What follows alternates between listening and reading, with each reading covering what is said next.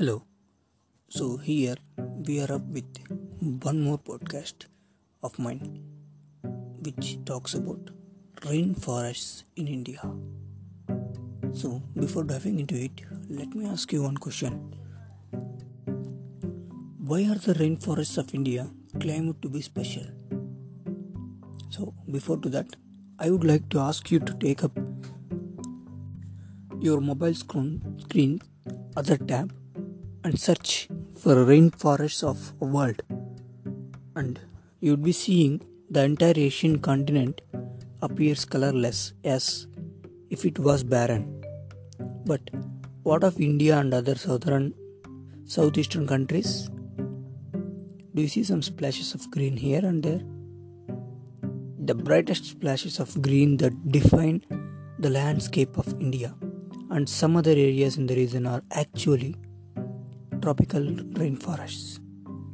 India is one of the twelve mega biodiversity nations in the world, thanks to its species. So, in this context, I would like to say the definition of a species. Species are a group of living organisms consisting of similar individuals capable of exchanging genes or interbreeding. The species is the principal nature taxonomy unit, ranking below a genus and denoted by a Latin word binomial. So Homo sapiens, we are one species, right? Okay. So it's biodiversity nations in the world. So it is a, one of the biggest biodiversity nations in the world because of its uh, species richness and endemism. Endemism is the thing which says about nativity. So, the rainforests found in Andaman and Nicobar Islands, the Eastern Himalayas and the Western Ghats are like a painter's canvas, stained with blue streaks of major river systems, fertile rich red soil and multicolored stocks of indigenous cultural richness. The Indian rainforests are like living laboratories. The complexities of the various ecological, biological and evolutionary processes that happen in these natural workshops make it the most intricately patterned ecosystem on the earth. These rainforests, be they of Hima- Eastern Himalayans or of the Western Ghats, are strikingly different from each other in characteristics. Despite these differences, however, over eighty percent of the country's endemic flora and fauna are found in these rainforests. When we talk about these rainforests, we must be talking about the Western Ghats of India, right? India has many breathtaking hill stations from north to south that draws thousands of tourists every year. Among these hill stations, a few hold a special place in the hearts of avid travelers from all across the world. Munnar, also known as Kashmir of South India, and others such as Uti, Kodaikanal and Nilagiri hills are genuine paradises on earth, also known as Pachimgat or Sahyadri ranges.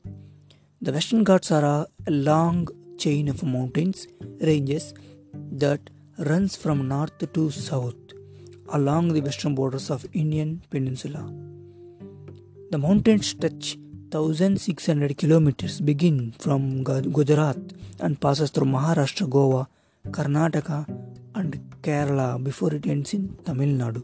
It goes all the way from the coast of Arabian Sea.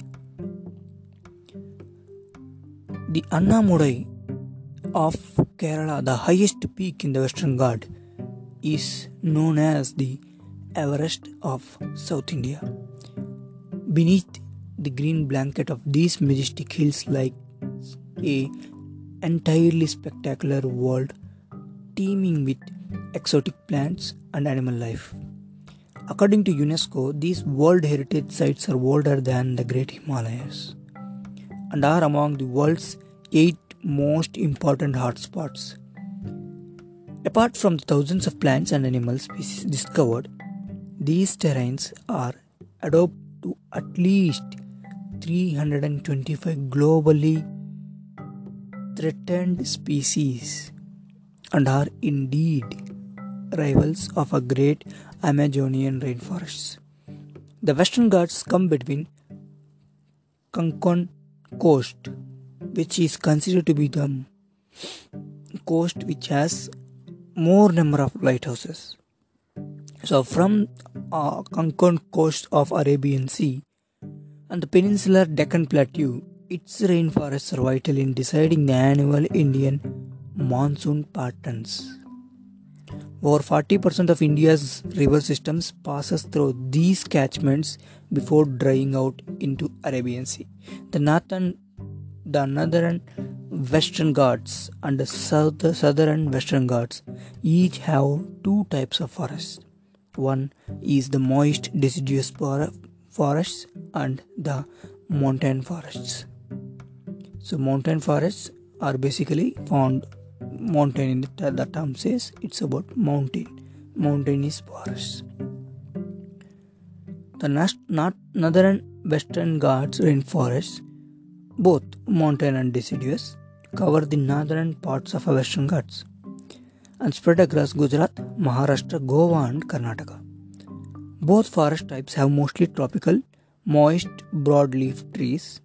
The biodiversity of the both are The woods are astoundingly remarkable, and a substantial percentage of the country's flora and fauna are endemic to this region. The most montana forest covers thirty thousand nine hundred square kilometers at an elevation of one thousand meters, and the forest trees are primarily evergreen and multi-storied. All the trees at this mountain forest ranges forty-five meters. And it contains various climbers, lianas, and epiphytic plants from canopus. Climbers are the plants which climbs up, that is vines and all. Lianas are the things which have long-stemmed wood vines. So it is, these are also kind of vines, but which is having a long stem. Epiphytic are like uh, mosses, grows on the surface of plants and takes the moisture of the plants and live. So these are epiphytic. So these climbers, lianas and epiphytics forms a canopy, forms a canopy upper layer network of forests. The lower shelters consist of bamboo, palms and canes. The thickness of foliage decreases as, so foliage means the leafy layer of trees. So foliage decreases as height increases and gives way to hilly grasslands with patches of stunned forest growth called sholai forests. So sholai forests are the forests which have patches of grass in valleys. If you see, Karnataka Chikmagalur is one particular place where you can find these uh, sholai forests. There is one place called Kudremukh. That Kudremukh acts as a great example for sholai forests.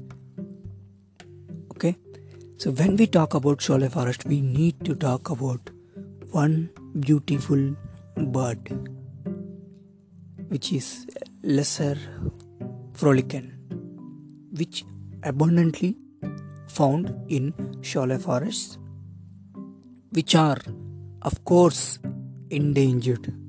Now you could merely see that in zoos or conservatory reserves.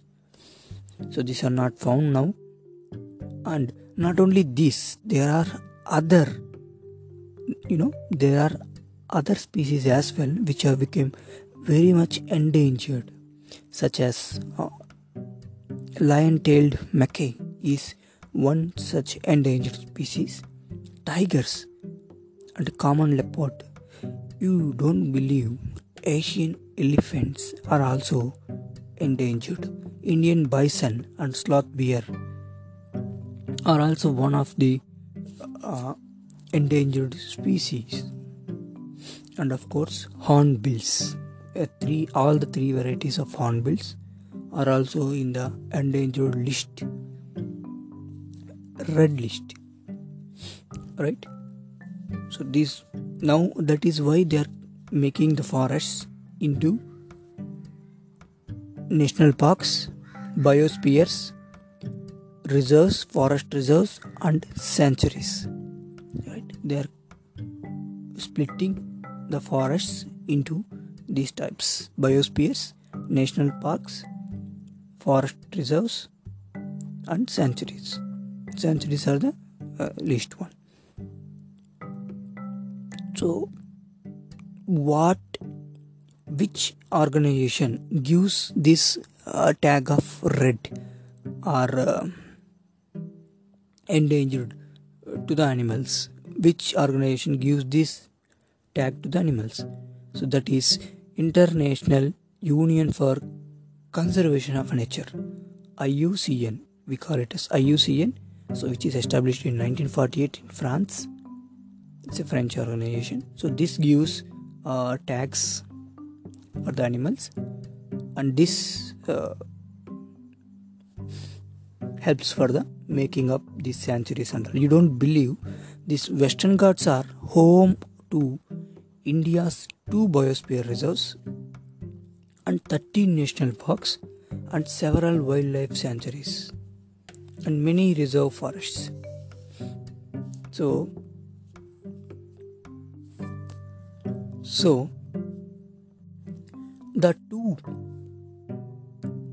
the two biosphere reserves which are found in Western Ghats are, one is Nilgiris and second one is Agastamale. So these are the two bioreserves that you found in that you find in Western Ghats, and there are thirteen other national parks, which I would like to just spell it out once. Starting from Borivali, Maharashtra, and Bhagwan Mahavir, Goa, Bandipur National Park in Karnataka, and Banergat National Park in Karnataka, and Nagarhole National Park, again from Karnataka. So, Ernakulam National Park in Kerala, Periyar National Park in Kerala, and Silent Valley National Park, which is located near to Palakkad, is one more national park in Kerala, and Anamudi Shola, Shola, that is Kerala National Park, Anamalai in Tamil Nadu, Anshi in Karnataka, that is which lies in Uttar Kannada actually. So, Gundi in Tamil Nadu, and Gulf of Munnar in Tamil Nadu. Indira Gandhi's National Park comes Sanchi, that is Anamalai, which is also located in Tamil Nadu. These are the few national parks which are uh, the national parks which are located in the range of Western Ghats. So, the beauty of the nature lies with it, and we all have the responsibility of conserving the beauty. So, conserve the natural beauty with your nature instinct, right? It would be not fair if I don't say this regarding the nature. You save to live, and you live to save the nature, right? Thank you.